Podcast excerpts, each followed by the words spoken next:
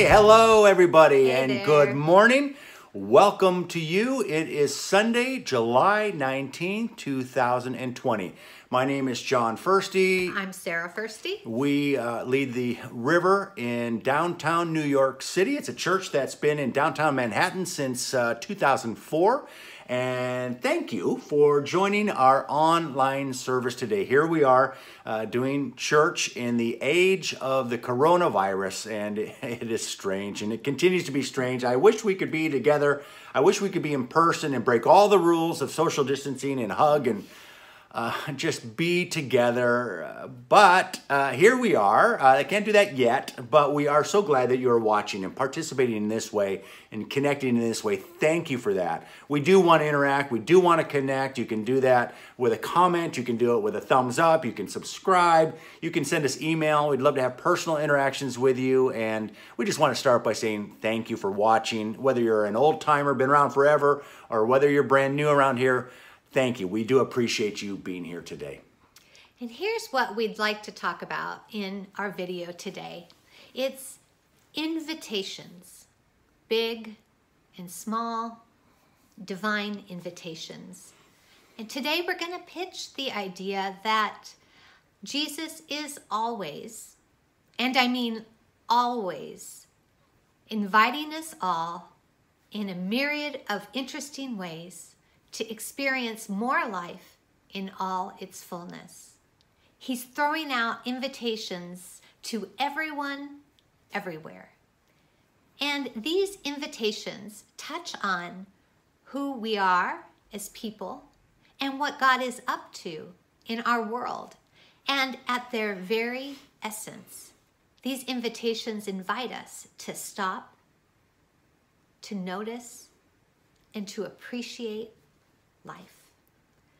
I think of these invitations as moments where the supernatural world and our regular old lives can intersect in surprising and joyful ways.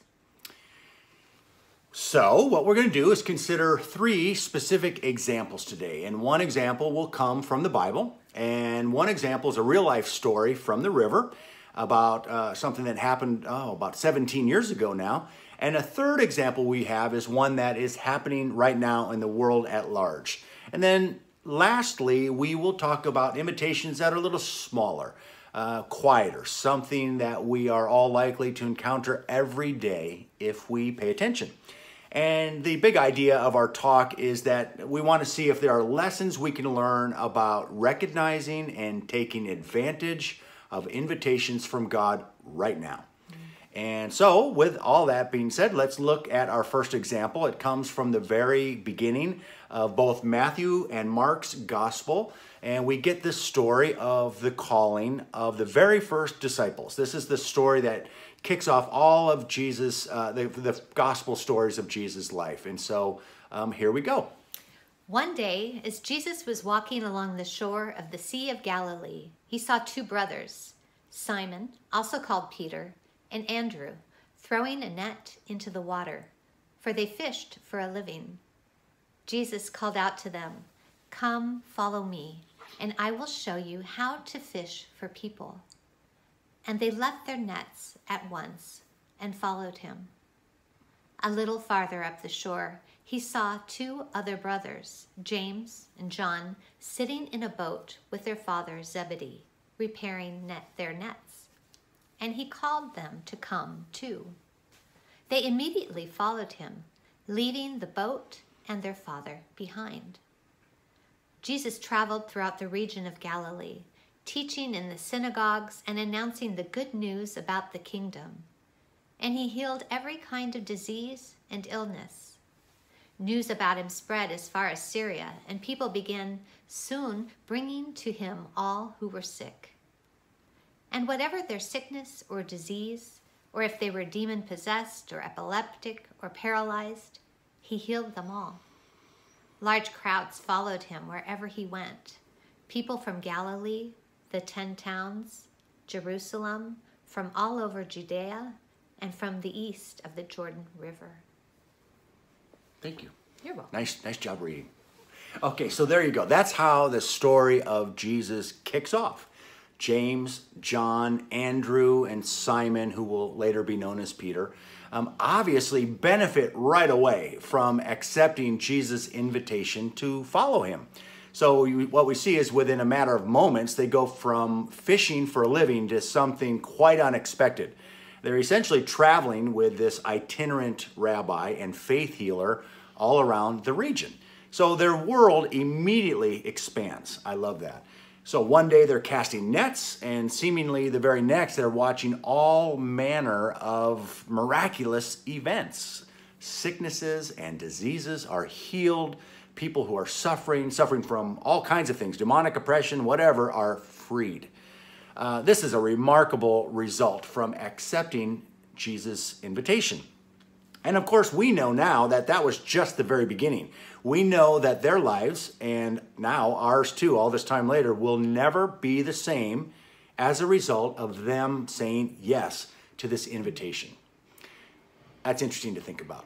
But what I would like to look at just for a second is about the way, the way that Jesus invites them. Specifically, when he says to them, Come, follow me, I will show you how to fish for people. And what I see there is that you can really sense the excitement. You can, ex- you can sense the excitement. It's like Jesus is saying to these fishermen, things are about to get very interesting. And if you'd like, you can join me in this journey. And it's exciting because of what Jesus is about to do. He, in essence, he's saying, I am initiating a whole new thing in the world, and I'm inviting you to participate with me. I think that's really wonderful. The promise of Jesus inviting these fishermen to show them how to fish for people is interesting. Jesus is saying, Not only will you observe amazing things, but I will do some amazing things in you. And the invitation is connected to their core identity. Not something new, hmm. but rather something that more fully completes them. It's not just God using people for his purposes, but an invitation that helps them become the fuller version of who they already are. I love what that says about how our partnership with God works. Yeah. We're not just pawns on a chessboard that's put into play, but rather we're individuals who are known and seen and invited into something bigger and better than what we can ever imagine. Hmm. I think invitations from God sound something like this Let me expand your view of who you are and what you can accomplish.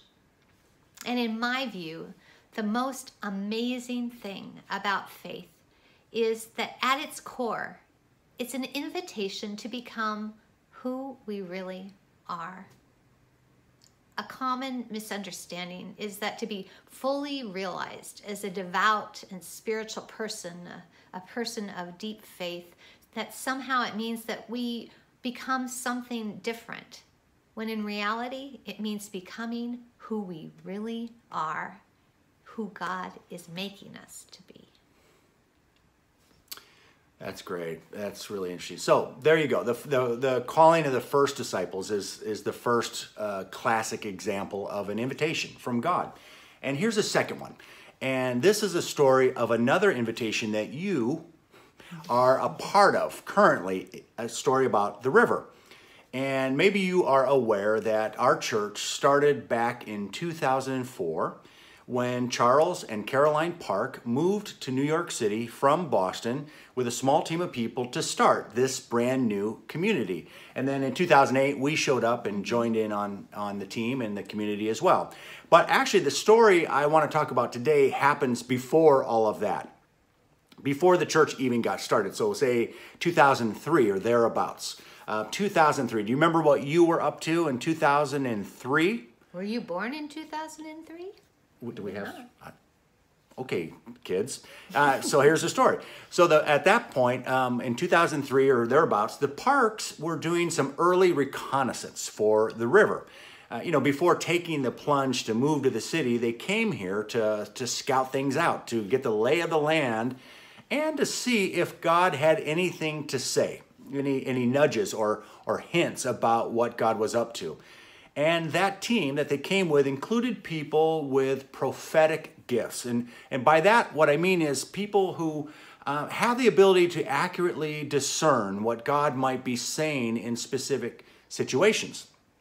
And back then, in 2003 now, they did have a distinct sense that God was issuing an invitation to the group that would become the river. Now, you must remember that this is a short time after the 9 11 attacks, and downtown, and really, of course, the whole city was still reeling. And what they thought they heard from God was something like this God says, Right here in downtown New York, I am building a tower of light, and you are welcome to join me in the work if you would like. That is what the team felt like God was saying to them way back in 2003. And over all these years at the river, I have thought a lot about that. Me too. I love the story. A tower of light.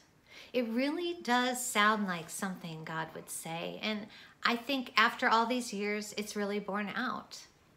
I love it because it contains the two elements that we saw in Jesus' calling of his first disciples a statement of his intention and an invitation to join along.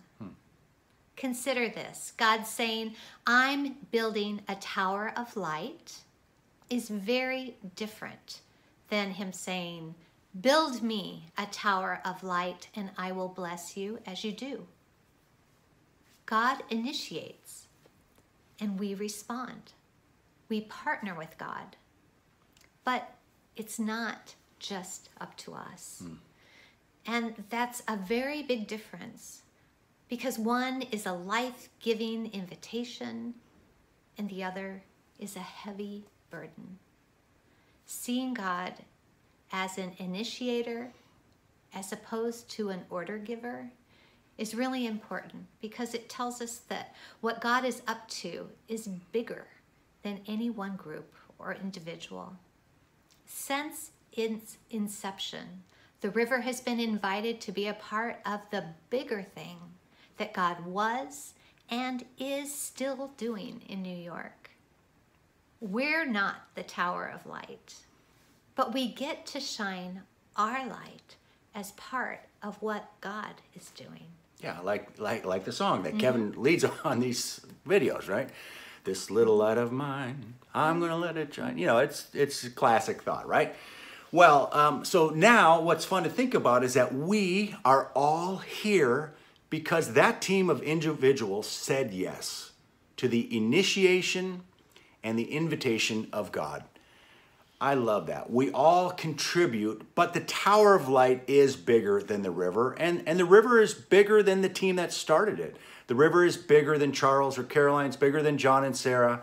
And I think that's important to keep in mind. And put it this way if you feel that you have experienced something good at the river, and I think most of us has, that's why we're here, then consider that it all began with an invitation. Mm. I think that's really good stuff. Okay, so the third example of an invitation from God is one that I think people are responding to all across the world right now in an unprecedented way. And I'm speaking, of course, about the invitation for us to address racial injustice in our lifetimes uh, in ways really that few of us have ever seen before. It's an invitation, I believe, from God to see the reality of racism to challenge it and to uproot it uh, from our lives, our society, and our world. I mean, what is Black Lives Matter but an invitation from the Almighty to see God's justice and peace and equality be more fully realized in our lifetime? It's an invitation. Uh, we've, we've said this before, and I'm going to repeat it again now in our view, these the tragic deaths of George Floyd, Ahmaud Arbery, Breonna Taylor, and, and way too many others, those deaths have ushered in what, what we're calling a prophetic moment. God is inviting us to move forward as individuals and as a community and as a society to finally address the systemic racism that has been embedded in our lives and in our churches and in our country. And over the past several weeks here at the river, we as a church community have really been wrestling with this invitation and really trying to respond as best we can to that invitation. Um, if you haven't watched the videos from the last couple of months, we encourage you to do so because there are videos from other river rights who are sharing their process about working to become better allies, and it has been very powerful. Amazing. Uh, once again, I would say God is initiating. God is moving things forward, and we are invited to participate in this. Uh, but it's not going to be easy personally speaking, I realized that I'll need to give up my preference for friction free environments. I don't want to shrink back from awkward moments or difficult conversations because I know that's how true change happens. And we need to change. Yeah. The river has been a diverse church for many years now. But now I think we're being invited to something beyond peaceful coexistence, something that is deeper, something that requires more honesty, more grace, more tenacity. But this is something we can do together with, with each other and with God. Mm-hmm. It's not the first time we've had an invitation like this. Right, right. A few years ago, as a church community, we made the decision to welcome God's LGBTQ kids back into the community with full inclusion. Mm-hmm. This wasn't just being smart or brave, it was a matter of responding to Jesus' invitation. Yeah. It was almost as if Jesus said to us, I'm doing something wonderful these days, but it will fall outside of the traditional boundaries of uh, American evangelicalism. Do you want in? You're invited, but it's really up to you. And I'm so glad we said yes. We said yes. And now Jesus is leading us as a church to confront racial injustice. And I don't mean just out there somewhere. Really, I mean in here as well. And having said that, I don't I don't pretend to have this all figured out and I'm not presenting myself as any prime example to follow. Uh, but I will say this. I am done living in willful ignorance to my own privilege as a white man and I am ready and willing to take a hard and close look at the ways that I've contributed to a society that that places a foot of oppression on the neck of people I love. And I don't ever want to go back. And I am committed to fully accept this invitation from God and see where it leads for me personally and for, for our community. So, those are three examples of God's invitations. The big idea is that God is always up to something interesting and unexpected. God's invitations touch on something already existent inside of us. And at the same time, they bring something new out of us. And God's invitations are not precious or limited. We don't just get one invite there's a constant flow of invitations from God. If you miss one party, He'll invite you to the hmm. next, hmm. and the one after that. They're really harder to miss than you might think. Invitations from God are like seeds in the parable of the sower, liberally scattered, almost wastefully generous. Hmm. There's always another handful coming your way. And if one doesn't take root, another will show up shortly.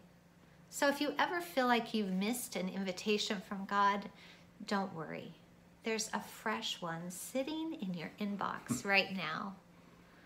We've highlighted big invitational moments today. Jesus calling, calling his followers, the Tower of Light, Black Lives Matter. But so many invitations are just tiny moments. God invites us to stop, to notice, and appreciate life. So, if you will allow us, we want to end with a personal story here. Um, we, like everyone else, are in a very strange time. We're, we're, we're broadcasting from California. We've been here almost seven weeks now. We came in order to care for an elderly family member. And it was a strange experience because we went from being scrupulously quarantined in our apartment in downtown New York to then being crammed on a packed airplane on a cross country flight. And then we arrive in Orange County having left one coronavirus hotspot to only to find ourselves smack dab in the middle of another one here. And we've been living out of a suitcase and facing challenges we just never expected. And to be perfectly honest, these have been some of the highest stress moments uh, maybe we've ever faced. And I know that we're not alone, that many of you, many of you are in similarly stressful circumstances right now. You too have been, all of us have been facing unexpected challenges of our own. Uncertainty abounds, and stress uh, for many of us is kind of off the charts. But in the middle of all of this, we have been noticing invitations from God all over the place uh, throughout the day, throughout every day. Um, we keep feeling like we're being invited to stop, to notice, and to appreciate. You know, in our case, it might mean the, uh, the incredible diversity of plant life out here, or the particular color of a California sky, or, you know, the rolling waves on the beach uh, birds outside the window. We just had a squirrel run by minute ago, and it's like, wow, that's kind of fun. And um, it seems to us like God is always inviting us and saying, in essence, find me in the now, in this moment. That's our prayer for all of us. In these crazy times, that we will get better at seeing and responding to God's invitations. Knowing that the goodness, God's goodness and love mean that every single invitation we receive, big or small, will ultimately lead us to life in all its fullness. Let's pray. God, thank you for your love and kindness. Thank you that you are showering us with invitations, inviting us to fullness of life. I pray that we would get better and better at recognizing those and saying yes, trusting that where you lead us is good. Thank you, God, for your active, loving presence in our life. In Jesus' name, amen. Would you pray or sing the doxology together with us to close our time? Praise God from whom all blessings flow. Praise God, all creatures here below.